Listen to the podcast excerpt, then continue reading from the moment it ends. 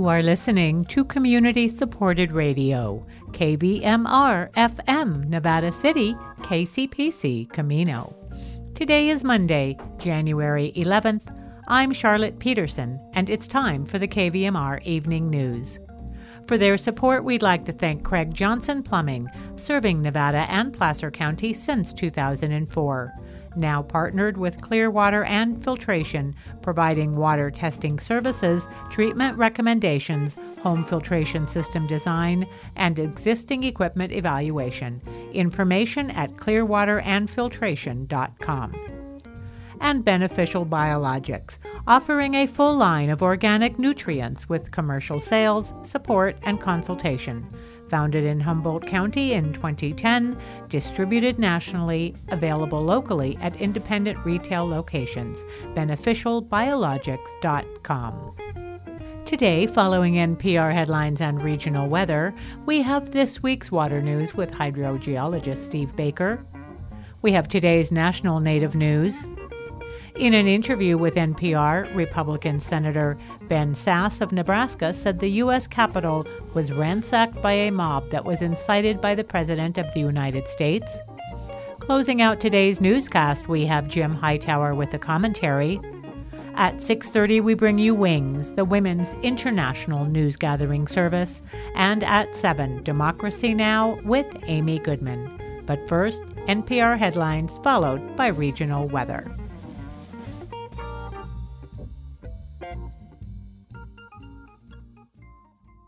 Live from NPR News, I'm Jack Speer. Acting Homeland Security Secretary Chad Wolf is resigning effective tonight. NPR's Brian Naylor reports Wolf will be replaced by the current head of FEMA. A senior DHS official tells NPR that Wolf's resignation is effective at 11 p.m. Eastern and that he'll be replaced by Pete Gaynor, the current head of the Federal Emergency Management Agency. Wolf has served as acting DHS secretary for some 14 months and had said recently that he would stay on for the remainder of President Trump's term in office, even though Trump had pulled his nomination to become permanent secretary. His resignation comes as Washington is ramping up security in advance of President elect Biden's inauguration next week. He becomes the third cabinet secretary to resign his post following last week's storming of the U.S. Capitol by a mob of pro Trump supporters. Brian Naylor, NPR News. After introducing an article of impeachment against President Trump on the House floor today, lawmakers will return tomorrow to vote on a measure calling for Vice President Mike Pence to remove Trump from office within 24 hours. If that doesn't occur, Democrats say impeachment proceedings against Trump for his role in last week's violent insurrection at the Capitol will begin midweek. One time impeachment manager and California Congressman Adam Schiff telling NPR getting Trump out is imperative he presents a, real and present danger, as we saw on Wednesday. Uh, we don't want another uh, violent attack on the Capitol. We don't want other uh, uh decisions by this president that threaten uh, the peaceful transition of power. And so within our power, we can impeach the president, and I believe we should. Democrats in the House say while it's far from clear where the Senate will go along, it's important to send a message by voting to impeach the president. Democratic lawmakers are making a new push to end federal capital punishment. As NPR's Juana Summers reports, the party's putting focus on the issue as Democrats prepare to take unified control of Congress as well as the White House. A proposal from Illinois Senator Dick Durbin, the incoming chair of the Senate Judiciary Committee, and Massachusetts Representative Ayanna Pressley would end capital punishment at the federal level. It also would require the resentencing of all federal inmates currently on death row. In an exclusive joint interview with NPR, Durbin noted one of the long-standing criticism of capital punishment in the United States, the history of racial disparities if we truly believe that all lives matter and black lives matter and brown lives matter and the lives of poor people matter, it is time for us to make sure that our system of justice reflects that. President elect Joe Biden has said that he wants to work with Congress to abolish the federal death penalty and would incentivize states to follow that example. Juana Summers, NPR News. After last week's gains, stocks took a hit to start the new trading week. The Dow was down 89 points. The Nasdaq fell 165 points today. This is NPR. President elect Joe Biden has received his second dose of the coronavirus vaccine three weeks after the initial shot. He received the vaccination today at a hospital near his home in Delaware. Elected officials and influential public health figures have been getting vaccinated publicly, in part to show it's safe as the coronavirus pandemic worsens in the U.S. More than 375,000 people have now died from COVID 19 in the United States. Ford Motor Company says it's closing its plants in Brazil. NPR's Philip Reeves says it's part of an $11 billion restructuring program aimed at cutting costs. Ford's activities in Brazil go back more than a century. That includes an attempt in the late 1920s by founder Henry Ford to create Fordlandia, a Midwest style city in the Amazon rainforest where he planned to extract rubber for car parts. That project eventually failed. Now the automaker is closing three Brazilian production plants, two immediately. It'll keep its South American headquarters here. Ford says the decision's difficult, but necessary for a healthy and sustainable business. The pandemic has led to a huge drop in vehicle sales in the region and a sharp rise in unemployment.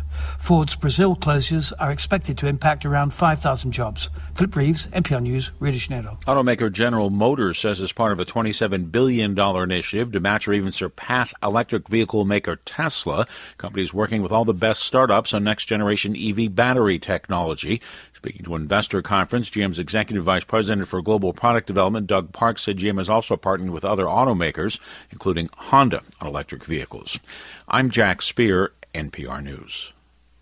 According to a Nevada County press release issued today, the new Penn Valley Branch Library will be opening on January 21st.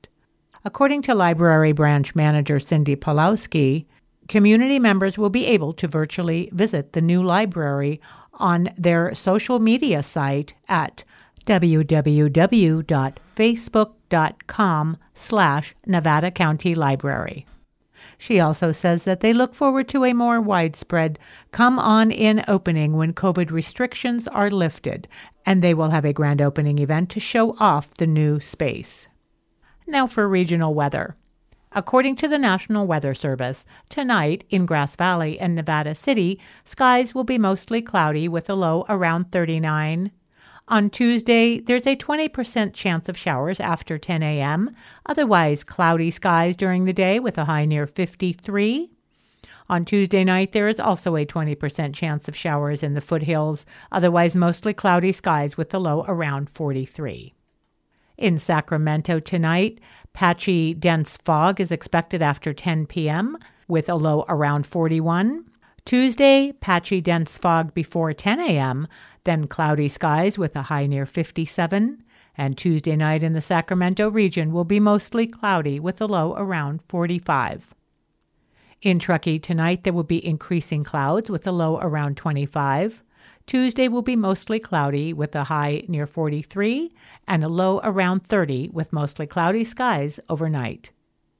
And tonight in Angels Camp, there will be increasing clouds with a low around 42. Tuesday will be cloudy with a high near 58 and mostly cloudy overnight with a low around 44.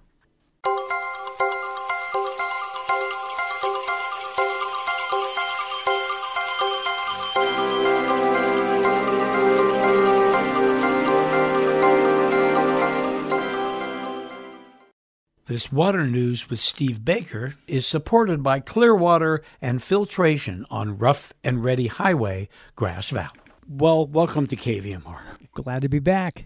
Uh, I thought we were supposed to have a lot of rain last week, but it was a dud. It really fell short. And the next week or so, there's barely any rain forecasted. Okay, it doesn't look good for drought conditions, but what is the outlook at this time for weather and rain? The uh, California Department of Water Resources they completed their first manual snow survey. And what they found was that we're at 93% of the average up in the northern areas of our state in the Sierras. It, that was that came from the El Dorado County location, right? But elsewhere, the Sierra snowpack is about half of the average uh, for, for this date. So yeah, we're not looking all that great, really, not, not looking that great at, our, at all. If you look at the reservoir levels, we're at about a little over half of Lake Oroville is full. Uh, Lake Shasta is about three quarters full. And then, you know, as as water travels down the Sacramento San Joaquin River, gets uh, diverted and it's sent down the San Luis Reservoir, they are around 70%. It's actually 69% uh, filled. So, as everybody probably already knows, before winter really kicks in, they try to empty out those those um, reservoirs to a degree to accept uh, all the new water coming in. So part of the reasons for that, but we're not we're not filling things very very quickly. We still have several months to go, but the powers to be suggest that we better prepare now for the extended drought condition that seems to be showing its face. And this uh, is a statewide perspective, but you know also it's it's uh, there's a view that the farmers have too. Okay, let's talk about farmers. Uh, mm-hmm. Uh, what can they do to prepare for uh, upcoming year, which may be a drought year? Yeah, yeah. You know, generally farmers are really optimistic. Uh, they they are saying things like, you know, one good atmospheric river storm and we are good to go. And that's really true. One good atmospheric river storm that we tend to get, the Pineapple Express type of storm, can bring a lot of rain to totally change the portfolio of water that we have up here.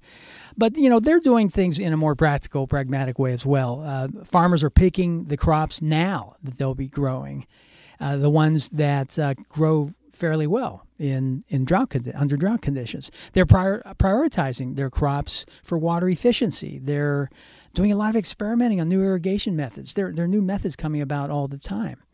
And they're even giving themselves the option of planting in a specific area of the farm if we receive a lot of water. But if we don't, they'll let it run go fallow. So they, they have these strategies that they're working into their their plans. Then the, the restrictions that they're feeling in the, certainly in the Central Valley area on groundwater pumping in the valley are really um, uh, uh, being felt, and their presence is can be displayed by looking at some of the water supply planning that's going on down there. The Sustainable Groundwater Management Act is uh, of 2016 says, hey, we cannot no any longer over pump our aquifers in the Central Valley and other areas of California, and so it's affecting water supply planning down in the farming areas. Now, the next allocation announcement it'll be in February. So we'll just have to see and, and hope that uh, we will be receiving a lot more rain and snow. Well, what about the overpumping of groundwater in the Central Valley and other areas of our state? Um, how does that create the water shortages that we see? It's the rate of pumping that we do these days compared to the rate of that water that initially filled the aquifer at the time that that aquifer was actually receiving percolated water. Okay. Now, Paul, mo- most of the water that I'm talking about, certainly in the Central Valley area, it can be called fossil water. All right. It's really old water. It's uh, it, that water filled those aquifers way back in the day when the glacier still existed on the land surface. So we're talking about 10,000 years ago. That's how old some of that water is. And during that time, the percolation rates of water, you know, melting from ice to water and then going percolating into the ground, that was happening at a, a huge rate, a very fast uh, rate. Today, you look out there, we're, we're barely getting any any precipitation at times. So our percolation rates are dramatically slower as compared to 10,000 years ago. It's a different place. So we have to be very careful. Uh, what we actually when we pump more water out of the ground any given year than the amount of water percolating into those aquifers, then we're going to be losing water. And that's been an ongoing problem in the Central Valley and many other places in the state. Lawrence Livermore National Laboratory, uh, Menzel de Jong, he's a consultant working for the lab. He uses uh, gold as the analogy, saying that we, we can't just continue to take gold out of the ground, right? Because it doesn't grow back. Well, the same is true for water that. Uh, actually came from glaciers way back in the day. Okay, so you were talking about the age of water in the Central Valley, yeah. but how about up here in the foothills? Very good question. Your well is penetrating. Okay, there's uh, wells of different depths here, penetrating different geology. Now, I've analyzed wells in granitic aquifers and also metasedimentary rocks like Banner Mountain, you know, the lava flow. And what I have found is uh, there's a range between 14 year old and 40 year old water in the areas that I, I tested. And this means that the water took that long 14 years or 40 years to get into the aquifer. But after that, who knows how long that water has been traveling within that aquifer? So it's going to be older than those those numbers. The the takeaway when you when you realize that it's not one year, it's not you know in one or two years that this water gets replenished into the aquifer. It can take many years. Uh, the takeaway is to recognize that our water takes can take a very long time to reach the aquifer. So we don't want to overpump that groundwater in our neighborhoods because it may not come back very very quickly. And we all know what that feels like when you run out of water. It's not a very pleasant experience and it can cost you a lot of money. So we need to be aware of the age of the water that we use and then don't overpump. It's so important to do that to not do that Steve, uh, thanks a lot. We'll really keep uh, in touch uh, about this story. This is a big one for our community. We will. Managing groundwater is Steve Baker's career and passion, and that has led him into working on all water sources and supplies. This has been another conversation with KVMR's water guy, Steve Baker. You can email him with your questions at stevebaker at operationunite.co.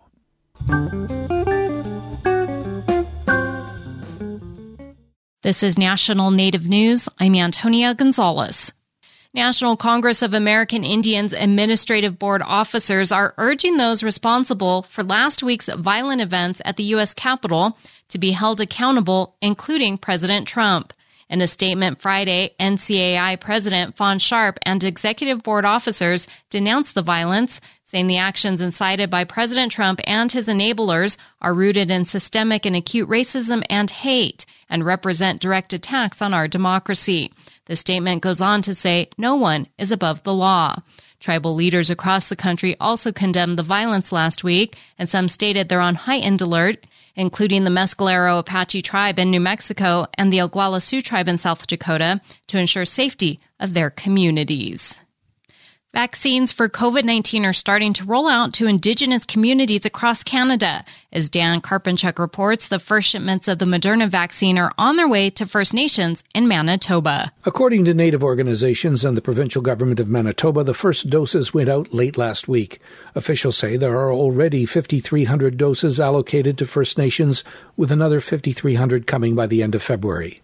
David Monias is the chief of the Pimicikamak First Nation. He addressed the reluctance that some people might have in taking the vaccine. My job is to bring the to bring the vaccine into my community for my people and it's up to them to decide if they want to take it or not, and nobody's going to be forced. Another chief said officials have to prioritize where the vaccines would go first, such as vulnerable, isolated, or overcrowded communities. Some native leaders say the province's native communities have been under severe stress since the pandemic began. Many don't have the infrastructure or the health systems to properly cope with the pandemic. The first doses will go to elder care homes in the communities of Cross Lake, Norway House, Fisher River Cree Nation, and the Peguis First Nation. A recent report from the Pandemic Response Coordination Team said in Manitoba, 49% of active cases in the overall population are in Native people. For National Native News, I'm Dan Karpenchuk. The Sokaogon Chippewa community in Wisconsin has been vaccinating healthcare workers and vulnerable community members against COVID 19. WXPR's Katie Thorson reports. The first people to get vaccinated against COVID 19 in the Sokaogon Chippewa community are just about ready to get their second doses. Health Director Jamie Zarda says they've been fortunate to get enough of the Pfizer vaccine to administer doses to all of the health clinic staff as well as tribal elders. It was so exciting for us to be able to get that. Zarda was one of the first to get vaccinated. She said she didn't have any reaction to it other than a sore arm. It had a few, you know, slight reactions like enlarged lymph nodes, um, dizziness, but nobody has said that they will not get the second vaccine. Zarda says by and large, vaccine rollout has gone smoothly within the community. With every dose that's administered, Zarda says the community gets closer to reopening. We are very restricted right now. During the pandemic, the Sokaogon Chippewa community has kept the Mole Casino closed. It's also restricted access to the Cenex convenience store and gas station. They're all measures taken to try and prevent the spread of the virus. You know, with the Native American community, it can wipe out the community. So we really need and want everybody in the community or as many as possible to get vaccinated so we can open up and kind of get back to a regular lifestyle. Zarda says the goal is to get 80% of the population vaccinated. She encourages everyone who is able to get the vaccine. If you're hesitant, Zarda recommends reading up on it from reliable sources. The vaccine is safer than um, getting the COVID itself. I'm Katie Thorson. And I'm Antonia Gonzalez.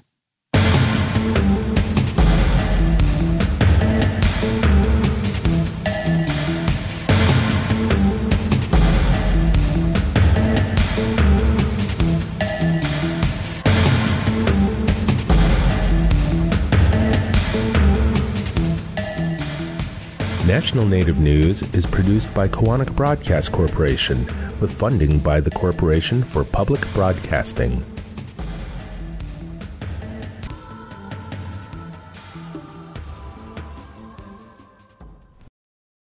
Senator Ben Sasse of Nebraska is on the line. The Republican was one of those in the U.S. Capitol on Wednesday when rioters attacked. When Congress reconvened, Sasse gave a speech saying, quote, lies have consequences said the attack on the Capitol was the inevitable and ugly outcome of the president's addiction to constantly stoking division. And then Sasse voted to affirm the election results. Senator, welcome back to the program. Thanks for having me on, Steve. What did this week's events say about the state of democracy? Well, we're not we're not very healthy right now, um, but I, I want us to be sure we focus on the fact that uh, we're we're going to get healthy again. But obviously, um, Americans are angry right now, and, and our country's mourning. And particularly, I guess we we should start by acknowledging uh, the death of Officer Sicknick overnight, and uh, grieve with his his family, and obviously also with the families of the other four who've already died. The loss of life um, is is gut wrenching. But on on Wednesday, the the People's Capitol, which is the the greatest symbol of freedom and liberty and representative self-government anywhere in the world. All all over the world, there's polling that shows when people think about freedom, they they see the dome of the U.S. Capitol in their head, mm-hmm. uh, and it was ransacked by a mob that was incited by the president of the United States. That's that's not a healthy situation. Uh, I want to ask about one of your colleagues, one of a number who voted to object to the obvious election results, Senator Josh Hawley of Missouri. He was the first senator to say that he would join the objections. He raised his fist to the mob before they stormed the building. He continued his objections afterward and said, if I can paraphrase, listen, I'm just raising some concerns about ballot security. Is there any doubt, though, that your colleague knew what he was inciting? Well, let, us begin uh, by laying the blame first and foremost on those who actually committed the acts of violence at the Capitol and then on the President of the United States as well, because he was the one um, pouring gasoline on these fires of division. Sure. Um, but a, a big part of the problem with our polarized politics at this moment is that there's a massive demand for it. This isn't just a supply problem. We have a big chunk of voters. They're not a majority, um, but they're really loud and and they're growing. There is a large group that is hopped up on on rage clicks, and they're demanding nonsense stunts like the objection to the Electoral College vote. So uh, Senator Hawley uh, was doing something that was really dumbass, and I have been clear about that in public and in private uh, since long before he announced that he was going to do this. This was a stunt.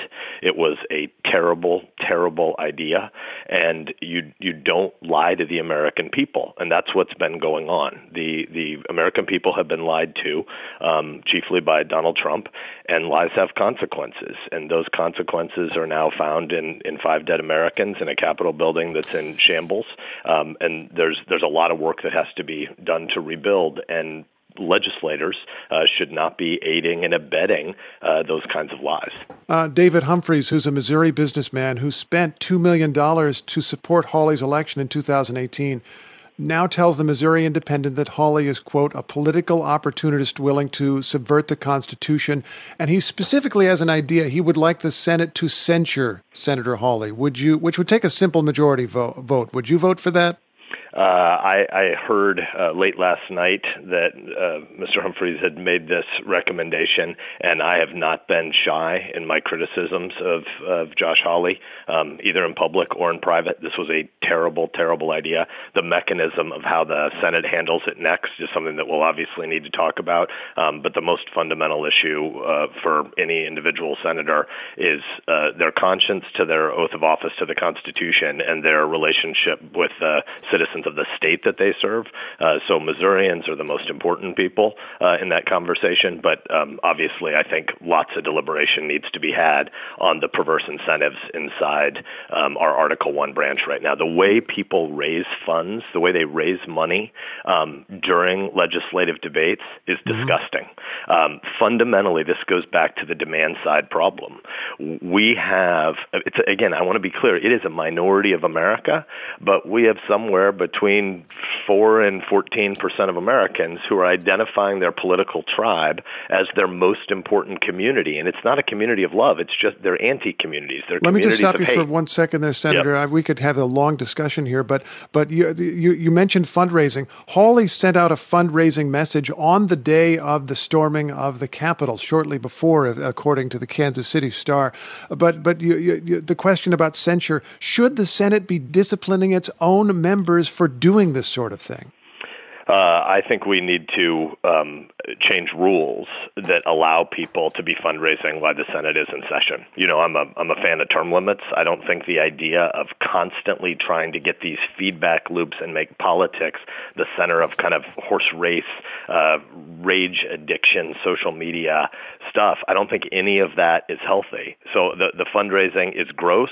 Um, I have I, I want to ban cameras in committee rooms, not not audio. I want the American people to have transparency. But I want to end the constant grandstanding uh, that drives so much of our politics at present. And so I, I want this kind of gross uh, stuff, this kind of these kinds of fundraising stunts, uh, to be ended. I uh, want to ask about the President of the United States and what happens to him now. I know there's talk of uh, urging the 25th Amendment. We haven't heard that Vice President Pence is a fan of that. There is talk in the House of impeachment, which would take a while. And we had Jeh Johnson on this program, the former Homeland Security Secretary, uh, earlier today, who told Noel King simply that he thought the best option was for people around the President to urge him to leave town. Go to Mar a Lago, delegate authority the Chief of Staff, the Vice President, or somebody. Just stop working. Uh, what would you have the president do in the final 12 days of his term? Yeah, I, I think that the the less the president does over the next 12 days, the better. Uh, you mentioned delegating responsibilities during this period uh, to the vice president. Um, in the midst of all of the pain and ugliness of the present, uh, it is worth us pausing and affirming the fact that Mike Pence uh, acted as a patriot through this. Mike Pence fulfilled his obligations on Wednesday um, while blood was being shed uh, at the people's capitol.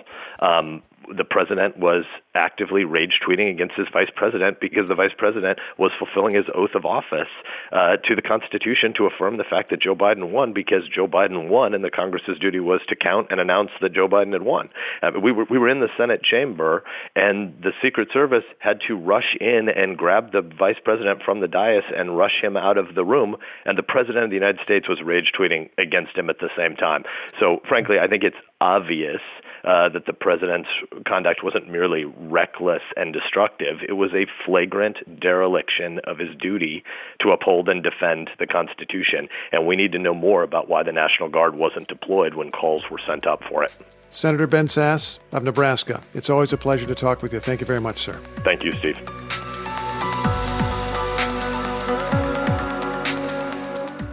Closing out today's newscast, we have Jim Hightower with a commentary.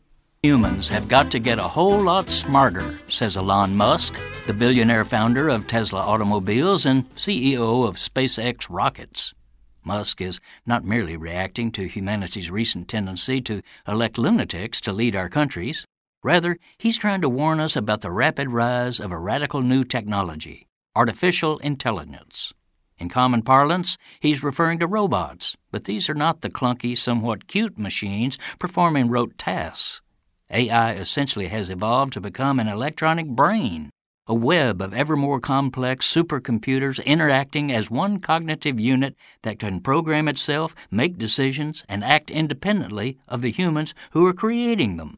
These thinking machines are rapidly increasing in number and geometrically advancing their IQ, prompting Musk and others to view AI technologies in apocalyptic terms.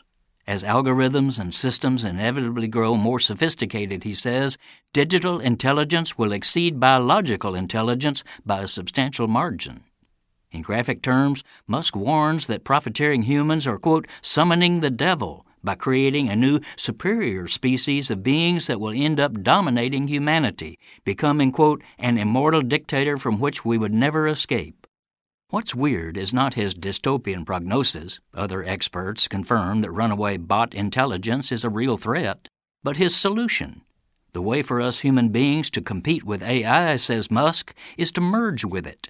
Not a corporate transaction, but a literal merger surgically implant AI devices in human brains with, quote, a bunch of tiny wires that would fuse people with superintelligence.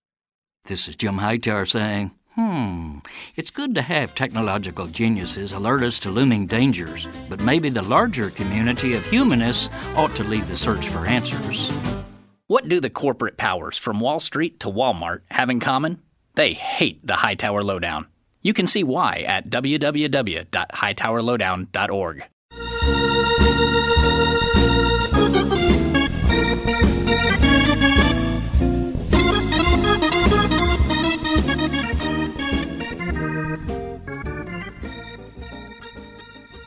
That's our newscast for this evening. If you've heard something on this newscast you'd like to hear again, you can go to kvmr.org where you can listen on demand. Coming up next, we bring you Wings, the Women's International News Gathering Service, and at 7, Democracy Now! with Amy Goodman.